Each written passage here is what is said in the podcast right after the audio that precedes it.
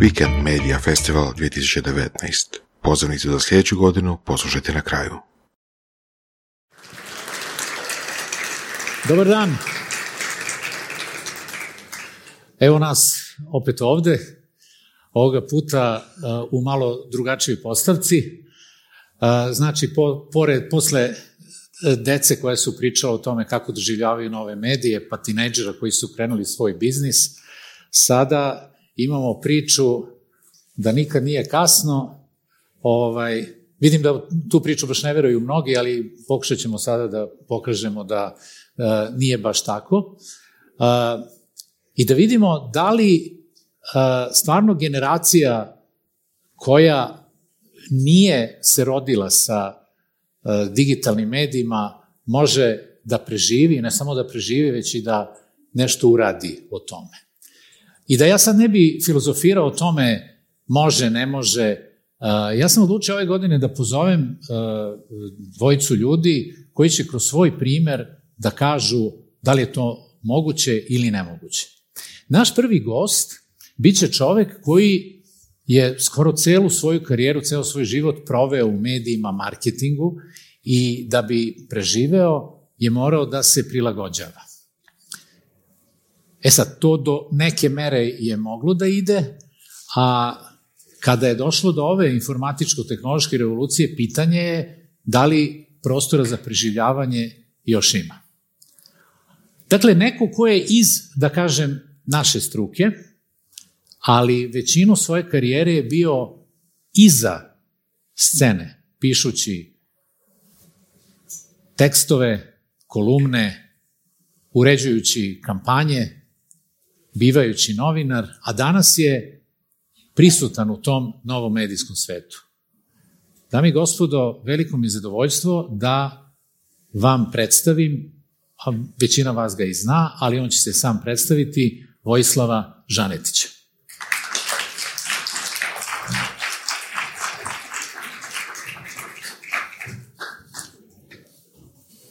Vama koji ste doručkovali, da kažem da ima još. Vama koji niste, da kažem da čekate. Moja će prezentacija trajati ako ovaj sat bude počeo da radi, a nadam se da hoće, nekih par minuta, pa ću da gledam da što pre stignemo do pršuta. A, gospodin Branimir je autor koncepta koji se zove iskusni početnik i koji se nalazi čak i na sajtu kome koji to ime ima, tako iskusnipočetnik.com. I njegova koncepcija iskusnog početka jeste da uh, je lepo početi kada imaš iskustvo. Ja imam drugačiju različitu koncepciju od gospodina Brtljača. Uh, inače, za vas koji niste iz Beograda, da se predstavim, ja sam iz Beograda. glavni grad, kako se sad naša država zove, Srbija, da, glavni grad Srbije. Ovaj, Branimir ima dakle koncepciju da je početnik čovek u nekim godinama i da je to iskustvo koje on ima kad je u nekim godinama dobro da on počne. A ja imam drugačiju tezu, to je da ja, mi, ja sam iskusan u počinjanju. Da se razumemo jednu stvar, ja živim u državi koja je takva da taman se navikneš da živiš u, u, u nekoj zemlji, ona ima ime svoje i tako dalje, onda ona promeni ime, pasoš i tako dalje, tako dalje. To se meni dešavalo u životu tri puta do sada, možda čak i više. Znači ja sam iskusan u počinjenju državljanstva, kao i ljudi, većina koji žive u ovim tranzicionim, više, više nazivanim državama. E, za razliku od ovih migranata sirotih što idu iz, iz arapskih zemalja prema Nemačkoj i Švedskoj, ja imam teoriju da ljudi koji žive na ovim područjima, a koji još nisu otišli, ima ovde mesec za četvrti pasoš, koji ove, se ubrzano dobija pražnjenjem ovih zemalja ovde. Dakle, ljudi koji odlaze iz nekih arapskih zemalja i, e, u, u to inostranstvo, Nemačko i Švedsko, oni su pokretni migranti. Mi koji živimo ovde, mi smo nepokretni migranti. Mi, mi menjamo pasoše, a da ni, se nismo pomerili s mesta uopšte. Ja sam živio u četiri države, a u istom stanu onako poprilično fascinantna jedna stačica. Da vam predstavim ja svoje mnoge početke. i da vam pokažem koliko mi zapravo smo ljudi u ovim godinama iskusni početnici jer smo iskusni u počinjenju. Ja sam počeo uh, 1963. godine i tad sam ja dobio svoje ime Vojislav. Inače sam početnik i u tome, moji su se svi preziv, zvali Nikole pre mene. Žanetić Nikola, Žanetić Nikola, Žanetić Nikola i tako do prvog Žanetića, ko zna koji je bio. Ovaj, a ja sam prvi Vojislav, a i te iste godine u jeli, travnju ili ti martu, ako se ja ne sjećam, ako se ja sećam dobro, je uh, Jugoslavija također dobila novo ime. Do tad se zvala Socijalistička ova, Federativna Narodna Republika Jugoslavija, a onda se od te godine kad sam ja dobio ime, Jugoslavija je dobila ime, zvala se Socijalistička Federativna Republika Jugoslavija. Eto kurioziteta. Počeo sam kad je jedna država počinjala. Ne samo što sam ja počinjao. Moj prvi početak je bio posvećen pisanju. Ja sam od malih nogu slušao nešto što stariji znaju šta je radio, ono u kolima što svira.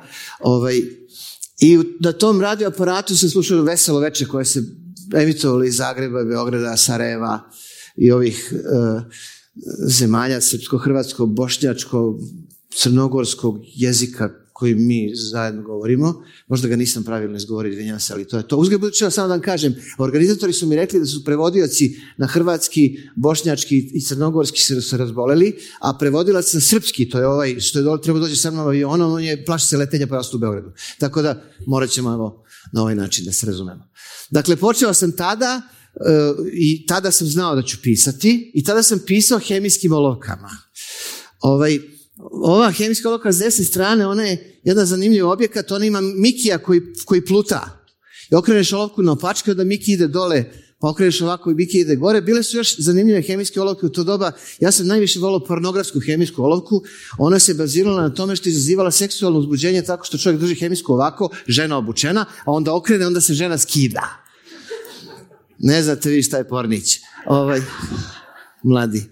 Dakle, u to vreme sam i prvu pesmu napisao i odlučio, jeli, u tom početku mome da budem čovek koji piše.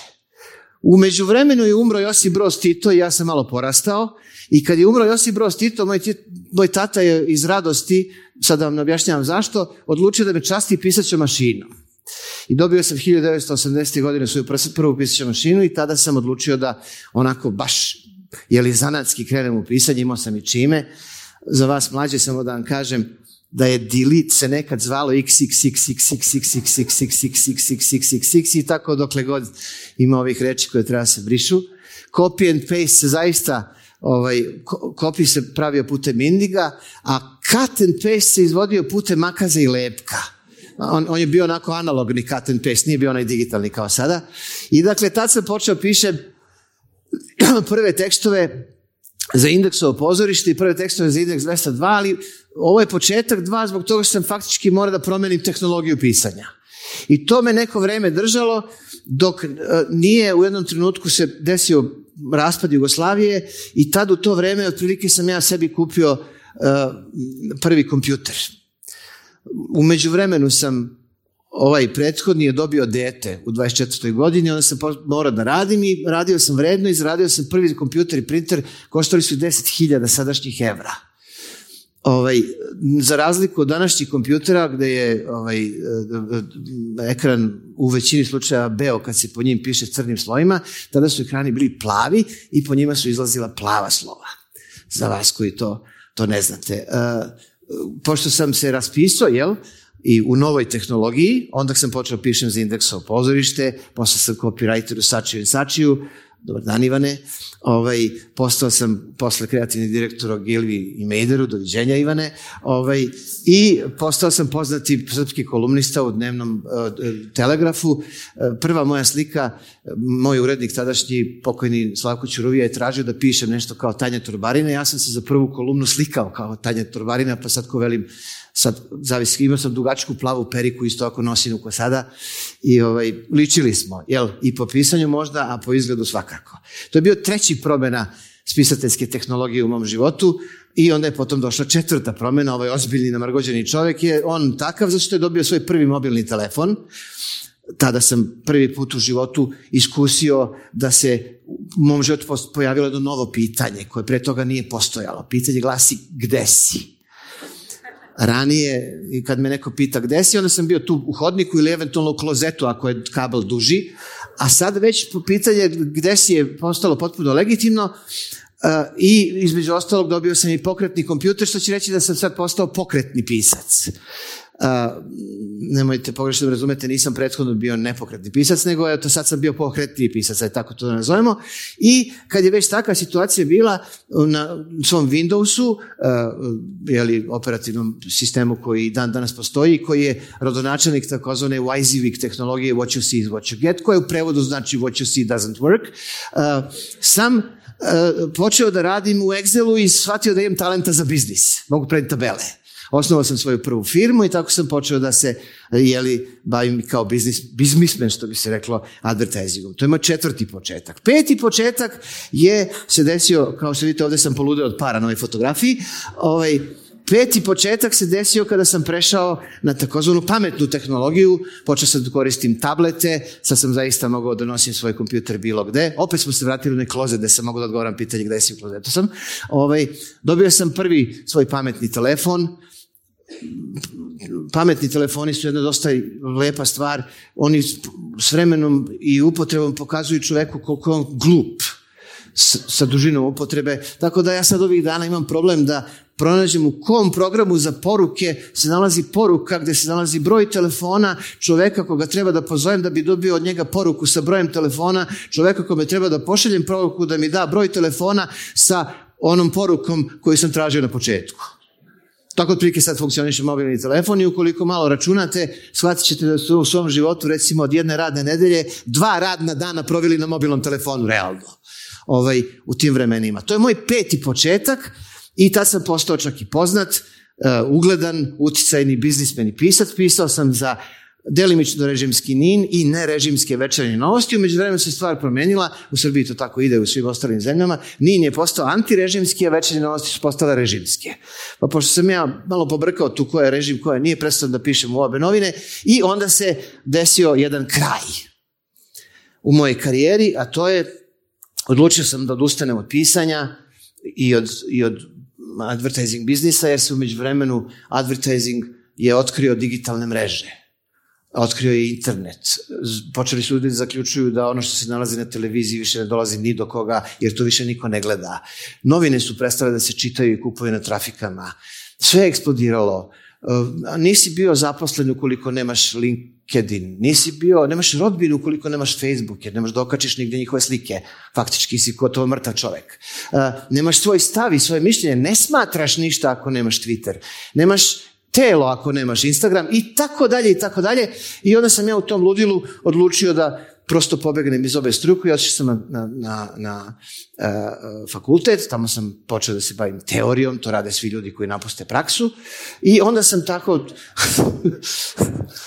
onda sam tako jeli, uh, gledao u kakvom svetu živimo i, i šta se dešava ili na našim medijima, se dešava u našem društvu. Zaključio sam da su nam banke postali prijatelji, da nam mobilni telefoni traže doživotne veze, da kad umremo mogu da se naši naslednici javljaju naše telefone. Da, da otkrio sam da se pobrkalo jeftino i skupo. Na billboardu sam video, video da se nekakav Volvo, džipčina neka ogromna, piše poruka dole, kaže, već od 65.000 evra. Znači, ako čekali smo, imali smo 70, ali nek spuste malo tih pet dole pa tek onda da ga kupimo. Uh, primetio sam da su ljudi počeli da plaćaju da nečeg nema. Ima onaj zero efekat, ono, ono kad platiš Coca-Cola da, da ne bi bilo šećera. Ona Coca-Cola obično je 50, a onda doplatiš da nema ono što ima unutra i od čega ona jedino. I tako taj, bez ovoga, bez glutena, bez, mi smo postali bi žena bez civilizacija i u toj bez civilizacija ja sam neko vreme se krio na fakultetu, ali džaba ne vredi, ne može. I onda sam morao ponovo, kada sam ovaj, odlučio da se izađem iz te, iz te jeli, situacije da, da, ne, da sam jeli, inkognito, anoniman, da ne postojim faktički ukoliko me nema digitalno, otišao sam na svoj website, otišao sam na svoj Facebook, otišao sam na svoj Twitter. Uh, za godinu dana boravka na Twitteru uh, sa 800 followera stigao sam do 21.000 i taj se broj neverovatno povećava. Postao sam, džavo da ga nosi, uticajan. A nisam siguran da sam baš to hteo. Počeo sam se s bavim digitalnim advertisingom, zato što su među vremenu u advertisingu desila jedna situacija da više nije važno da li te kupuju, nego je važno da li te vole, zbog toga što ako te ne vole, onda te ne kupuju. I onda ti u stvari zapravo juriš ljude koji će mišljem kliktati po jeli, digitalnim profilima koje manje više gotovo niko sem zaposlenih ne čita i tako dalje i tako dalje. I desio mi se početak uh, broj 3, a to je dogodio se pljiž. Ja sam u 56. godini zaista postao ono što Bane kaže iskusni početnik, postao sam estradna, popularna, poznata ličnost u Srbiji, zajedno sa Mićkom Ljubičićem, glumcem, satiričarem i takođe advertizim čovekom i zajedno sa Dražom Petrovićem, urednikom Lista danas, ja, preda, ja uh, se pojavljam na televiziji svake nedelje uh, u petkom uveče u 20 časova i zapravo se na taj način faktički vraćam na onaj neki svoj početak od pre 20 godina, tako što sam nekoliko puta počinjao iz početka da iskušavam novu tehnologiju i da se učim da radim iz, iz, iz početka ono što sam radio ceo život samo na drugačiji način. Mi smo zapravo, i time bih za, zaključio, u suštini jedna generacija, ne mi sami, jeli 56 godina, nego svi ljudi koji sede u ovoj sali, mi smo generacija ljudi koji su neprekidni početnici. Ako smo nešto naučili, sutra će se promeniti. Ako ima neki zakon, sutra će neka budala donese novi. Ako ima neki put, sutra će neko da ga renovira i da se ide nekim drugim putem koji do sad nismo išli. E, sve što smo do sad naučili, može sutra da nekim dekretom, nekom odlukom, nekom promenom u Windowsu, Apple ili bilo gde drugde da se promeni. I nismo samo mi koji imamo 56 godina početnici u svetu u kome živimo jako dugo, nego su u stvari zapravo svi ljudi koji su ovde u ovoj sali početnici, između ostalog su početnici u jednoj jako važnoj stvari, a to je morat će da počnu da uče na planeti koju do sad nisu imali. 7 milijardi ljudi troši 14 puta minimum više resursa nego 1804. godine kada ih je bilo milijardu i mi zapravo, ukoliko smo pametni i ukoliko imamo dovoljno iskustva, svi zajedno moramo da budemo ono što sam ja sad ovde bio, a to je početnici. Hvala vam.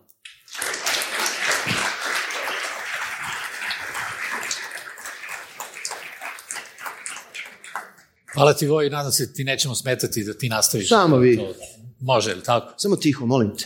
Dobro. A, dakle, to je priča čoveka koji je ceo život u medijima i koliko god se ti mediji uh, menjali, ili si se prilagođavao ili si otpadao. Ali mi živimo u vremenu kada mediji više nisu kanali komunikacije samo. Sve što radimo su mediji. U prevodu sve što radimo je marketing. Svaki pote, svaki razgovor je marketing. I medijske platforme su danas različiti biznisi, jer su globalni istog trenutka kad se u njima nađemo. Zato sam ja odlučio da naš drugi gost danas bude čovek koji u tradicionalnom poimanju stvari nema veze s medijem, bavi se potpuno jednim drugim poslom. Svetozar Raspopović je iz Crvenke, ali je kao 24-godišnji klinac, zaljubivši se u jednu Slovenku, spakovao svoje stvari u najlon kesu, štopao FAP kamion i posle već 24 sata našao se u Sloveniji. Od carinika na Horgošu postoje carinik u Sežani.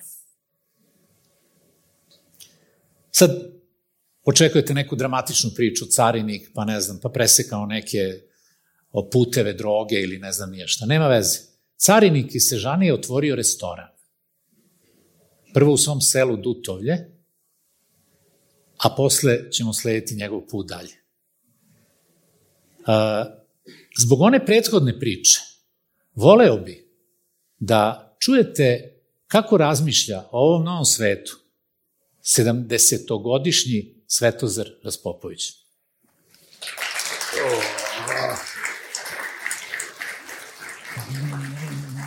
Pozdravljamo njega i njegovu Aleksandru. Zdravo, pape. Izvoli. Hvala, Vane. Ovaj, uh, moram da objasnim ovo sada ovde. Pop u svom restoranu As, koji je jedan od najpopularnijih restorana, ne samo u Sloveniji, već i u, u regiji, svakog dana komunicira sa ljudima. Svakog dana priča.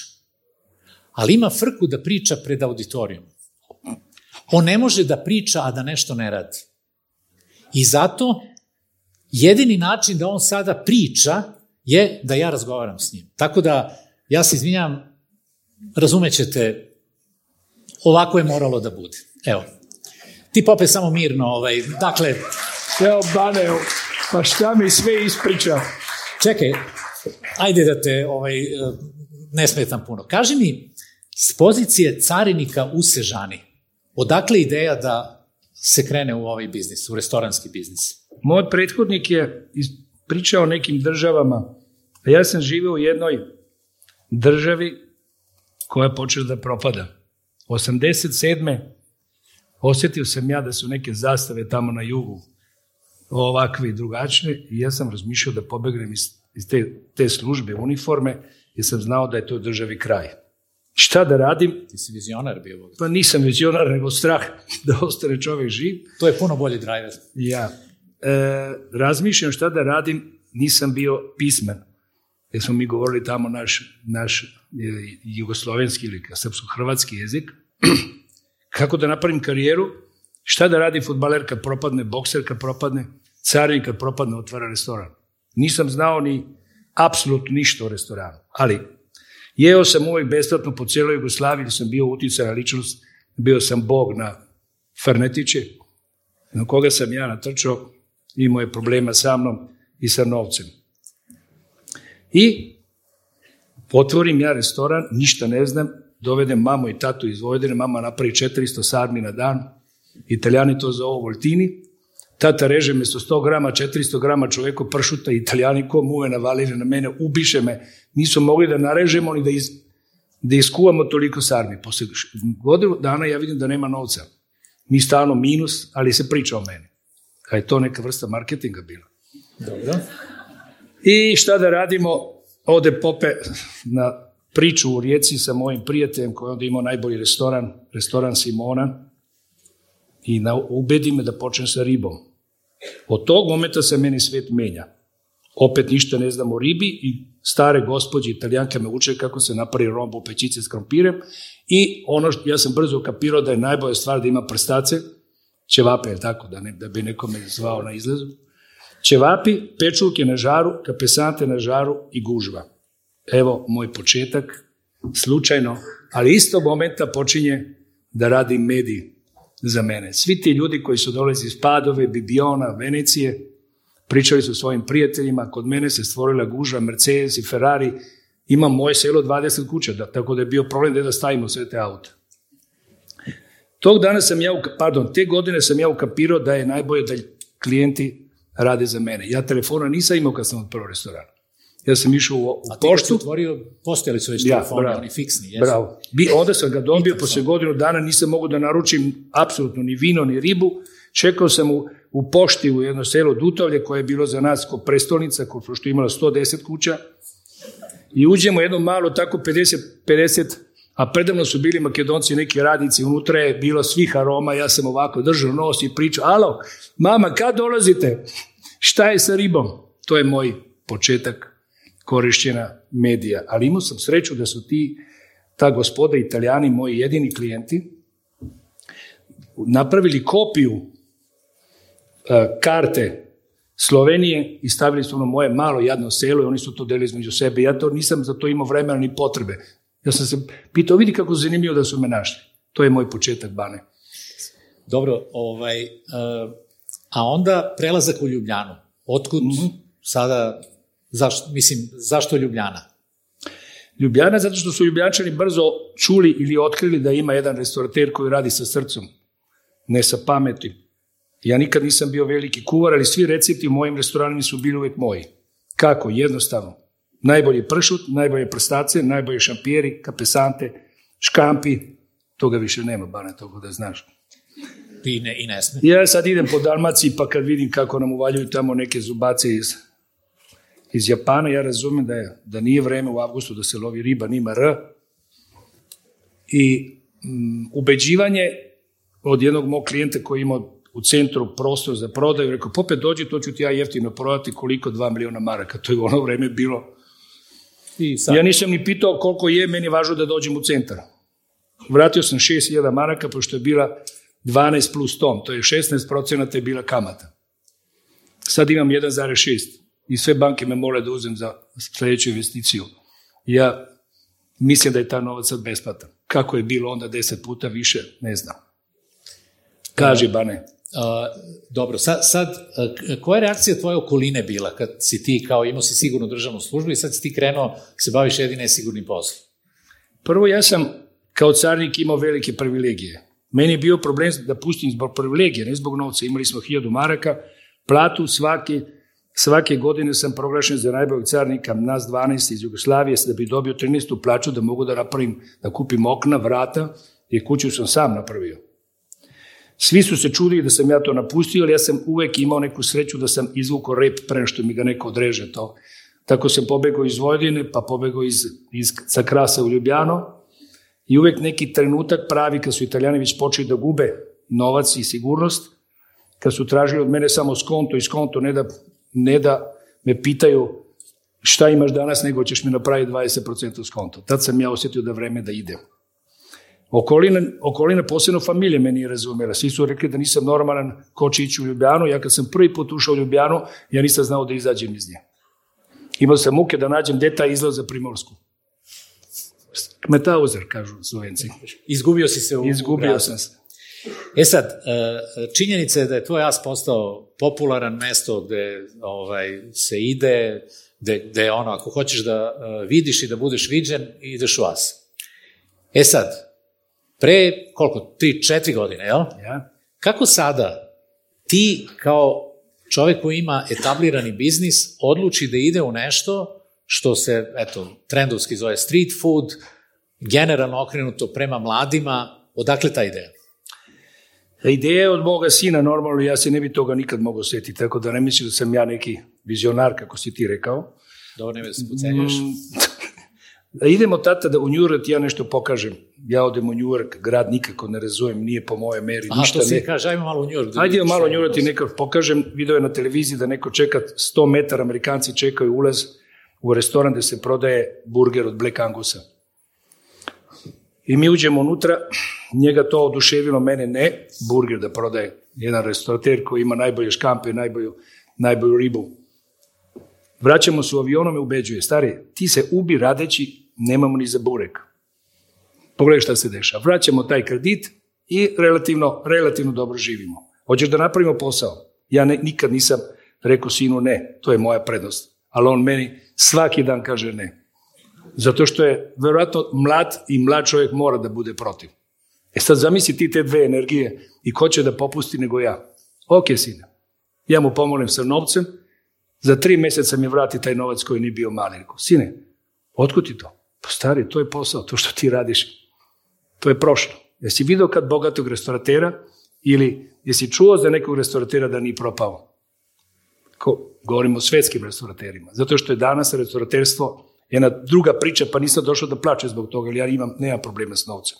Nikad ga nisam imao i nikad mi nije manjkao. Dobro. A, po- I sada pre par meseci, pored uh, uh, Pops uh, burger, imaš i uh, Pops pizza. Bravo. Kako se to desilo? Mi smo dve godine vežbali u restoranu Az da napravimo naj, najbolji burger, da sam ja s njim zadovoljan. Sad imamo tri tone mesa svaki dan koji leži, kupuju nam mesari po celoj Sloveniji, biraju junicu koja je jedini ustao da bude taj burger super. I sa pizzom smo radili godinu dana. Svaku sredu su svi dobili besplatnu pizzeriju, ja sam montirao peć u mom restoranu i dešavala se pizza. Svi su me čudno gledali, pope, imaš problema sa pizza u restoranu. Ja sam čutio, kako sinu da kažem ne. Znači ti si u tom restoranu to Pa trenirao. vežbali smo. A čekaj, a ovaj gospodin koji je bio kod tebe u restoranu, je li on probao picu tvoju ili... Taj gospodine mene prvo pitao da mu objasnim kako je moguće da on ne razume šta se dešava na Balkanu. Izgledamo svi mirni, svi lepo za videt, odlično se jede, a stano se tučemo. Preko desi si mene našao to da pitaš Znači gospod ti, si, Clinton. znači ti si se bavio politikom, ali to ćemo preskočiti, pusti sad to. Dakle, ovo je sada tvoj, uh, uh, tvoje, tvoje, no, tvoje novo, uh, tvoje nove lokacije. Znači, od jednog finog high-end restorana mi sad imamo ovaj street food. Ja. Taj street food je zanimljiv po tome da moj sin kasira, evo tu se vidi, dva puta više nego ja u restoranu koji ima 1000 kvadratnih metara. On ima jedno, evo to je pizzerija gore, dole je burger, Ali ne znam, tvoj on je brand, tamo fertivo. Pop- Pops Ali brand. bravo, sin je to zlopotrebio, ja nikad ne bi ko pravi crnogorac gurao sebe u prvu, u prvu liniju.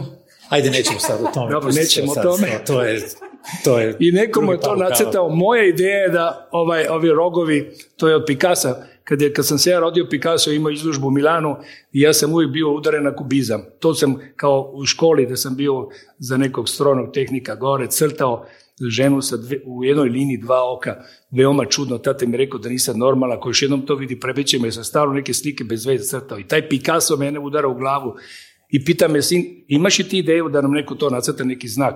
Ja sam rekao, ja imam. Pogledajte tamo na istoriji umetnosti, od 70. godine knjiga imate na prvoj strani i ovi su rekli, ovaj nije normalan, kako ćemo staviti Picasa? To je plagijat, kopija. Jedna budala iz Ljubljane, tipično Bekavaca, da malo nože, malo viljušku, I to je to. evo to je to. Dobro. E sad, uh, ljudi ovde su iz medijskog i marketinškog biznisa. Komunikacija danas ide ono, many to many. Uh, ajde tebe da ne pitam. Ovaj, ko tebi uh, vodi društvene mreže, ili bez toga danas nema marketinga? Ja kad sam čuo moga prethodnika, mene je bilo sramota. Rekao, gde ste mene našli da pričate o medijima? Ja sam razumeo da, da mene oblikuju, informiraju i vode u životu moji klijenti. Imam sreću da imam restoran koji je malo viši i tamo se sve dobije od umetnosti do svega. Ali ipak u životu ne možeš imati goste sa sobom u auto kad putuješ po svetu. I ko mi pomaže uglavnom? Ja sam ukapirao da je mladost nešto što ja nemam. 70 godina da pričam sad, da razmišljam ko vi, to ne ide. Zašto? Sam glup, neinformisan, ne želim, ne razumem. Mislim da će to biti najjednostavnija reč. Šta hoće mediji od mene? Ja kad sam išao prvi put u Milano na sajam, meni je trebalo da 5 sati da uđem u Milano. Morao sam da pitam na svakom semaforu gde je ta, iako sam znao italijanski, kako da dođem do te restauracije. Danas kad sedem sa njom u auto, pope levo, pope levo sam ti rekla, pope rano, vidi se ja. ja sam se navikao da ona priča, ja vozim i kad nema nje u auto, ja ne mogu dođem ni do, ni do Sežane već. Onda sam rešio da pusti svoj biznis i da sedi pored mene u auto. To, mi, je, to je jedna mogućnost, pardon, jedna moja izbira da, me, da mi lakše idem kroz život. Onda još imam sina, imam dve, tri sekretarice koje sve naprave to što treba. On, ja ne znam šta je ovaj moj prethodnik kad je pričao o svim tim mogućnostima, ja samo znam da pritisnem na zeleno da pitam pop je tu. Ona koga neću da čujem, Znači nisi sam Vojel, ima još neko. ne, ne, on je za mene genij. Dobro, aj, ajde ti reži to dalje. Dobro, rezat ću. E, Aleksandra, e, ti znači vodiš e, te društvene mreže za popa i tako dalje. Koja je neka ideja vodilja u toj strategiji? Ma nema strategije. U stvari ovako, ne govorimo Super. o društvenim mrežama, govorimo samo Instagram. To je onaj domet. Jer ovako, Pope ne voli mnogo da se tiče sam sebe. Da, vidjeli I- smo. sam sebe. Ali um, ponekad se desi, često, da napravi neko jelo koje je ukus se pode, po, po, posreći. Um, izgleda fenomenalno. I on vo, va- jako voli da slika to. I onda svaki toliko kaže, daj, to moraš staviš na Instagram. I to je to. Ali ne zbog sebe, ali možda zbog onog što ima svaki Balkanac u sebi, da se malo duva. Ej, sad niste to dobro razumeli. Pričat ćemo u auto. To Znači, praktično ti samo prenosiš ono što Jeste. se do, I, čitalo. stvarno u malom dometu, to je samo k- k- jela. Drugo, drugo, A ne znaš šta je Facebook, ne znaš šta, Twitter uopšte nije nikad ni čuo u životu, jer toga Čuo sam. ne. Jo, pardon. postoji. jer toga ne zanima. Dobro, znači mi možemo zaključiti da postoji neko ko uh, ne koristi ništa od tih društvenih mreža, a da je ono što on radi medijska platforma preko koje ljudi saznaju o Pops Burger, Pops Pizza, Asu i onda dolaze. Tako je. to se samo pročuje. Nije to zasluga ni mreža, nego ljudi pr- prosto kao počeo još uvijek tako od usta usta. Ja ću dodati samo to da taj TripAdvisor, pardon, TripAdvisor, blizu sam, blizu, nije mi jača strana. E, kad je to počelo u Ljubljani, ja sam bio stavno prvi, dobio sam zvezdice 4,5 do 5. Sad sam ja 50 u Ljubljani. 50. I meni sin kaže, stari, nas, nešto se s nama dešava, mi smo na tom TripAdvisoru 50 i bili smo prvi. Zato što su ljudi ukapirali da to, toliko laži, koliko može da se utrpa u to i toliko mučke, da to su počeli da razmišljaju da već nije to neka vrednota. U Istanbulu smo otišli, tražili smo po TripAdvisoru prvoga i sami smo bili, tri puta smo izlazili da vidimo je li to ime, je to ta ulica, nigde nikoga nema. Najslabši restoran, prvi u Istanbulu. A nešto Znači, va- na... vaš biznis nije pogođen time što na trip advisoru trip, niste ovaj, prvi. Ja sam čuo šta je trip. Dobro. E sad, za kraj, Pope, jedno pitanje, ovaj, uh, da mi odgovoriš, uh, spremaš li se za penziju? I ako se spremaš, kad će to da bude? A ako se ne spremaš, šta je sledeći korak? E sad kad vidiš nju pored mene i penzija, nije baš, Uh, Nije baš blizu. pitao, odgovori mi na pitanje. hoću, oprosti. Ja sam ovaj, hiperaktivan i male su šanse da ću ikad već u penziju umreću, pre toga s velikim zadovoljstvom pre što priznam da sam penzioner.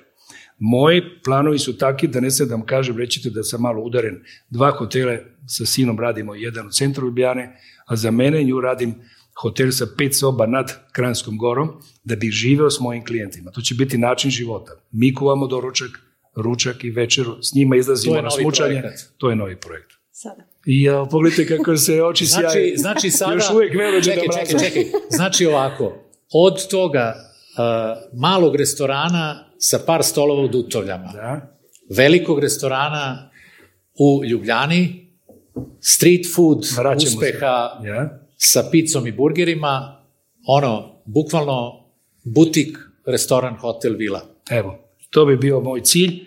Počeli smo, vilu smo staru kupili, srušili i za godinu i po dana ste čuti moj, moj ovaj projekt koji nije samo moj. Čekaj, Bez- ako, se na, ako se naši gosti sada prijave, mogu da dobiju 10% popusta kad ti to otvoriš? Mnogo vas je za 10%, ali čućete za to zato što će biti veoma originalno da vam pokaže ideju čovek koji ima 70 godina, koji ima iskustva, moć i koji ima pamet. Hvala ti, Pope. Svetozor Popović, Pop.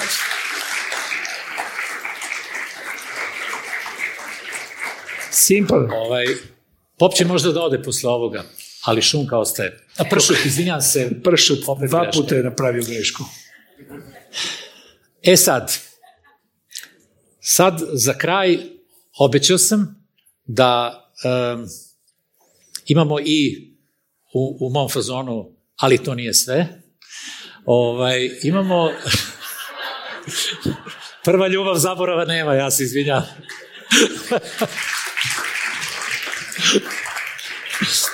Ali zaista ovaj, imam sada uh, uh, malo tremu, jer, ok, Voja, Pop, to su ljudi koje ja znam, znam šta rade, mislim da postoji ta zanimljiva ideja da pokažemo neko iz sveta medija, marketinga, neko ako radi nešto drugo, a jeste medijska platforma, Uh, ali šta sada neko iz mlade generacije misli o tome i kako neko ko je više puta počinjao, kao što je to Pop, kao što je to Voja, da čujemo i nekoga ko je tek počeo.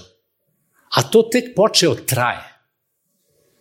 I sebi sam zadao zadatak da to mora biti neko koga ja ne poznajem i za koga nikad nisam čuo. Onda sam ja krenuo po svom nekom networku da vidim koga mi predlažu šta i kako. I naš sledeći e, gost je gošća koju sam ja jutro upoznao kad je došla ovde u Rovinj, a pre toga smo se jednom čuli telefonu. Ja sam joj objasnio koncept ovoga i želeo sam da ništa ne znam o tome šta će ona danas reći. Ali zamolio sam da to bude opet priča o nekom početku. I šta je to neki driver koga neko tera danas, ko je odrastao, ko je native u ovom okruženju medijskom? Kako bira čime će se baviti? I kako onda taj svoj biznis dalje razvija i koji su drajveri da taj biznis tako nastavi. E, preko tog networka ko, koje ja imam, ja sam došao do Andrijane Vešović. I imam istovremeno i tremu i veliko zadovoljstvo da je pozovem na scenu, da prvi put zajedno sa vama čujem njenu priču kako Andrijana Vešović kao tinejdžerka postane zombijana. Izvoli.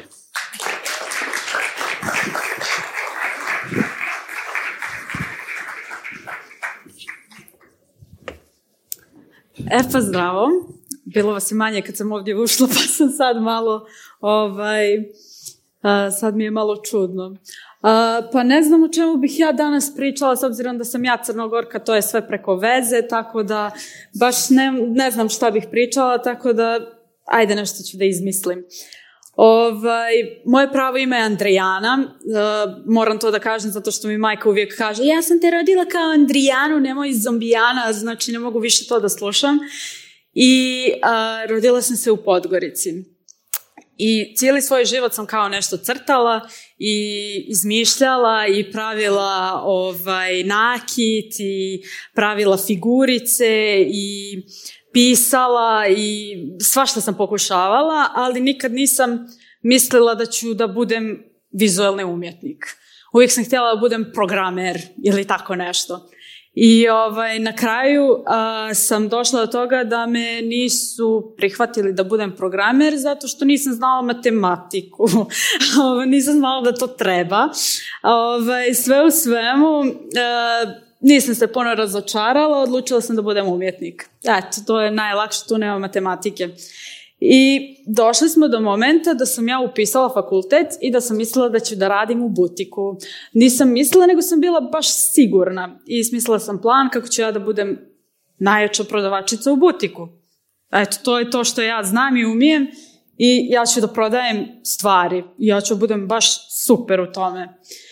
Međutim, kako sam ja stalno na internetu i kako sam od uvijek na internetu, nekako od kako imam, od kako postoji internet za nas u regionu, ja sam bila tamo i prvo po forumima, pa onda i društvene mreže kad su se ovaj, uključile u svu tu priču.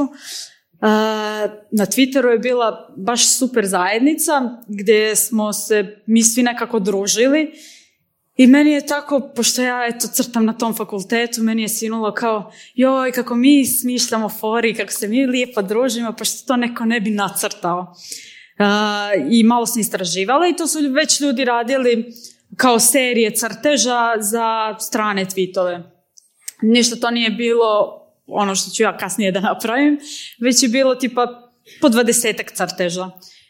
I ja sam stalno, uh, ja sam čak jednoj koleginici sa fakulteta predložila da to uradi ovaj, uh, kao svoj projekat, da crta tweetove ljudi, zato što bilo bi cool. I ona je rekla, ja, to ti je baš glupa ideja. I ja sam rekla, ok, dobro, onda nemoj. I onda sam se sjetila, a umijem i ja da crtam, možda je to isto ovaj, opcija. Tako da sam ja počela da crtam tweetove. I prvo sam počela da crtam tweetove drugara zato što da budem sigurna. I, ovaj, i to je bukvalno planulo jako brzo i ja ne znam što se desilo sa tim. Jer ja, prodavačica u butiku buduća, idem uh, sa faksa do kuće uh, tako što bježim sa web dizajna jer me nije zanimao. I ovaj i idem do kuće i sve sam smislila. I da ću da otvorim Tumblr i da ću da postavljam na Tumblru, a da ću da stavljam samo linkove na Twitteru i kako će da izgleda ti crtež da će bude crno-bijeli i koji ću font da koristim za tekst. Sve sam smislila za tih 15 minuta od fakulteta do kuće. I onda sam to radila godinu dana. I baš me puno ljudi ovaj, zapratilo u tom momentu, jer zombijana, a već sam bila zombijana na, na Twitteru i sad svi kao zašto a, zombijana, kako to, pa zombi Andrijana, eto to je naj, ovaj, najpraktičniji odgovor, da ne dužim. A, desilo se sa tim da, da sam imala šest samostalnih izložbi. A u tom momentu sam završavala fakultet i čak na neki ispite i nisam otišla zbog tih izložbi, ali moji profesori su bili više nego srećeni da ja imam samostalne izložbe, jer uh, u tom momentu sam imala šest samostalnih, a sad imam šestnaest. A neki od mojih kolega nemaju ni jedno. Tako da ovaj, da, te godine a, se desila i moja odluka da se preselim u Beograd i da, jer tamo mi je bilo plodnije tlo nego u Podgorici, jer jednom sam zalipila stiker i posle tri minuta je bio odlipljen. Tako da sam oti, uh, odlučila da odem negdje gdje neće baš za tri minuta biti odlipljen. I bila sam u Beogradu tri godine i dalje sam crtala tweetove, a onda sam ovaj, rekla ne, dosadno mi je i ljudi na Twitteru su se malo promijenili. Ne uh, samo za tih godinu dana, već, već će se promijeniti i do dana današnjeg. Ne samo ljudi na Twitteru, nego cijeli koncept samog Twittera. I došla sam uh, na ideju da sad probam nešto drugo, tipa animaciju. I onda smo uh, Nikola Silić i Marko Marjanović počeli da radimo sledeće stajalište. Što je bilo uh, super jer je timski rad i nisam ranije radila ništa u timu, uh, ali uh, i nije bilo super jer je išlo jako sporo jer ja ne znam da radim animaciju. I mislim zna Nikola, ali ja ne umijem da radim tim tempom i to, toliko brzo, a da ljude nastavi da zanima ta animirana serija. Tako da se to završilo sa svega par epizoda i odlučili smo da nećemo da silimo priču o švercerki u autobusu i a, kontroloru i da ćemo samo da pustimo. Tako da se sledeće stajalište brzo završilo ali meni i dalje nije bilo dosta, htjela sam opet nešto novo da radim, ne nikako novu zombijana, crta Twitter, novi moment, nego sam htjela čisto ovaj, nešto novo i pokrenula sam Crtkajmo na Twitteru kao uh, inicijativu da uh, jednom nedeljno na temu ljudi crtaju, umjeli ili ne umjeli da crtaju, pod hashtagom Crtkajmo, na temu koju zadamo mi u okviru uh, Crtkajmo ovaj, iscrtkajmo ekipe. I to je isto bilo super i trajalo je dvije godine, međutim dotakli smo ovaj zid u kom to više ne napreduje u smislu potrošili smo se. I nije bilo, mislim, ideja uvijek ima, ali nekako nam je postalo monotono I ja sam opet i to kao što sam i zombijana crta Twitter, kao što sam i sledeće stajalište, odlučila sam i to da napustim. Jer nema potrebe da se a, prisiljavam. A sve vrijeme dok to radim, ja radim u kancelariji i, u i ja sam bukvalno zapravo sigurna da ja moram da radim u kancelariji kao grafički dizajner da bih preživjela zapravo. I dešava se to da mi je Beograd postao previše, a to mi je baš čudno, zato što opet iz Crne Gore sam, ali bio mi je previše. I ovaj, odlučila sam da odem u Novi Sad. I tamo sam opet ostala u kancelariji, ali sa idejom, ajde sad da probam da, da budem malo više van kancelarije, ajde da, da probam da budem freelancer, da vidim kako, kako izgleda život uh, freelancera. Izgledao je tako što imam Skype call u pijami sa sakom i ne izlazim iz kuće, što je možda malo pogubno za jednog ovaj, ilustratora i za jednu pa mogu reći introvertnu osobu. Tako da ovaj, uh, nisam našla balans i onda sam se opet vratila u kancelariju i izdržala mjesec dana i rekla ok, idem sad kući, idem, znači tamo ima sve preko veze pa i posao. Tako da ovaj, vratila sam se u Podgoricu i, jer je i bliže more, mora. I onda se desila ovaj, promjena uh, za, na internetu za mene, a to je da sam ja postala freelancer, skroz. Imam svoje telje i sama sebi određujem kad ću da radim i koliko ću da radim i šta ću da radim.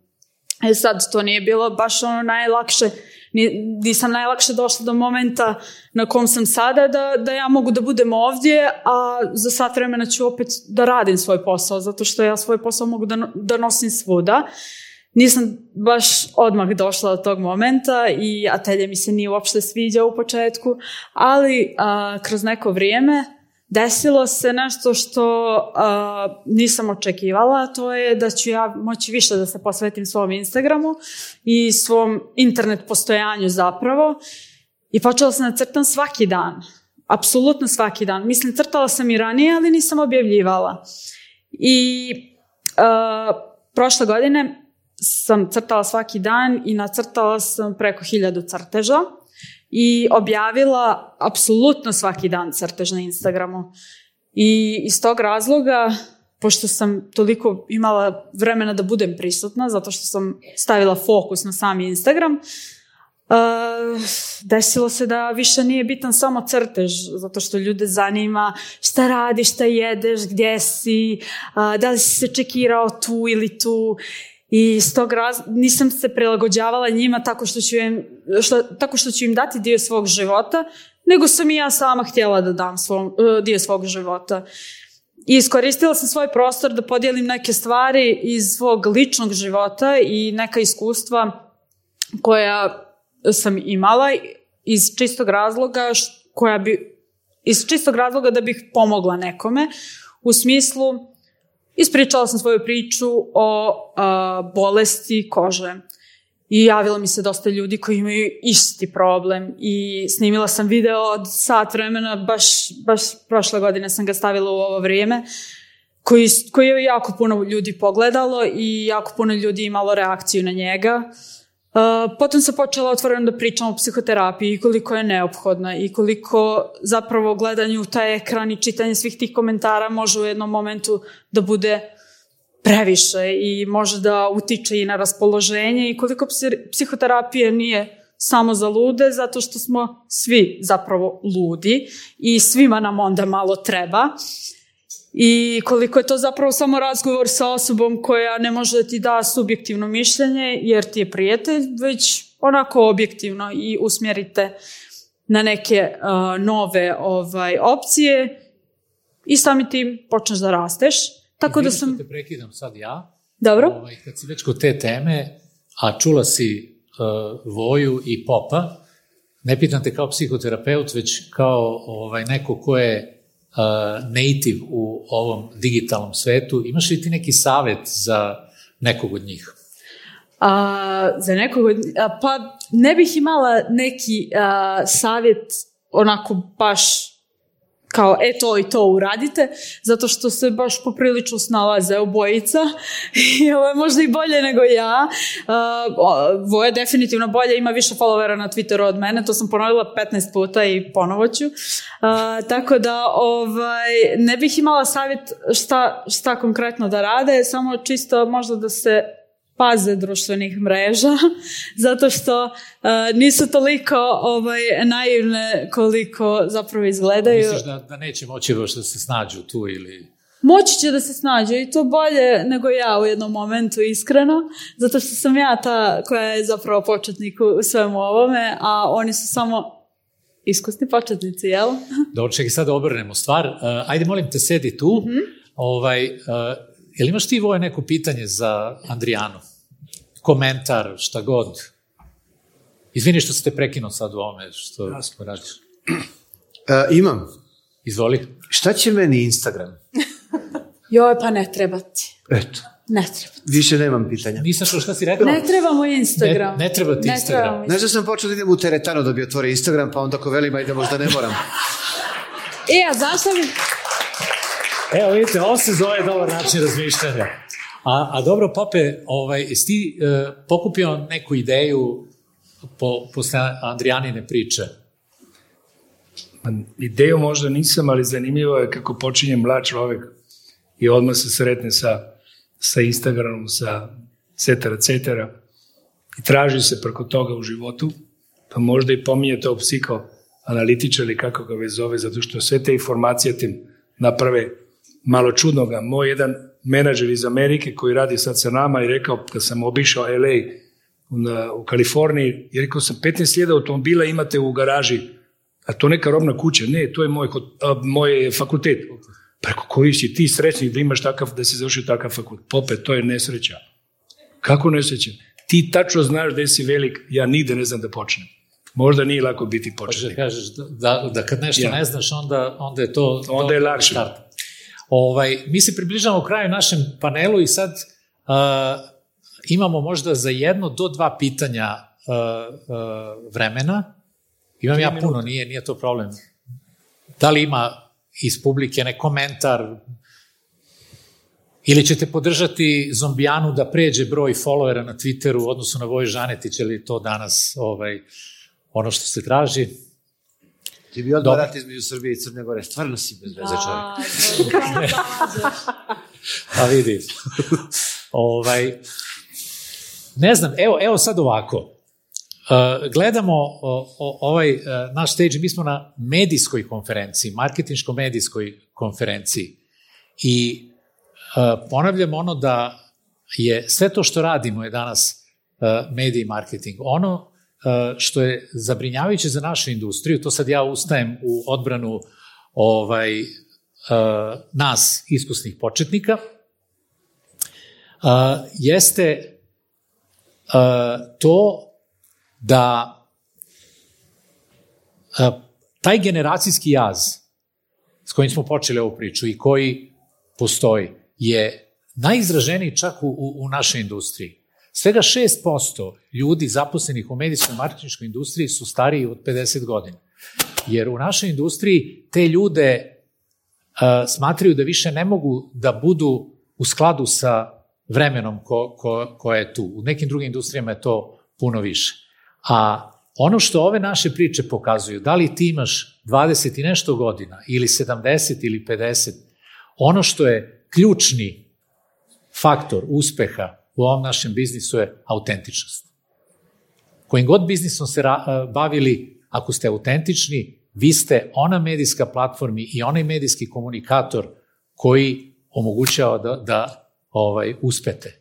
I zaista nikad nije kasno i da li imali 50 i nešto godina, 70 godina ili 25, mi smo svi početnici. Neki malo iskusniji, neki malo veteranski, ali svi počinjemo. I možda baš zato ima smisla da je baš ovaj naš panel prvi na početku ovog ovogodišnjeg medijskog festivala i želim vam u ime svih početnika, iskusnih i manje iskusnih, srećan početak novog festivala i uživajte. Hvala. A vama hvala. Bravo, Bane,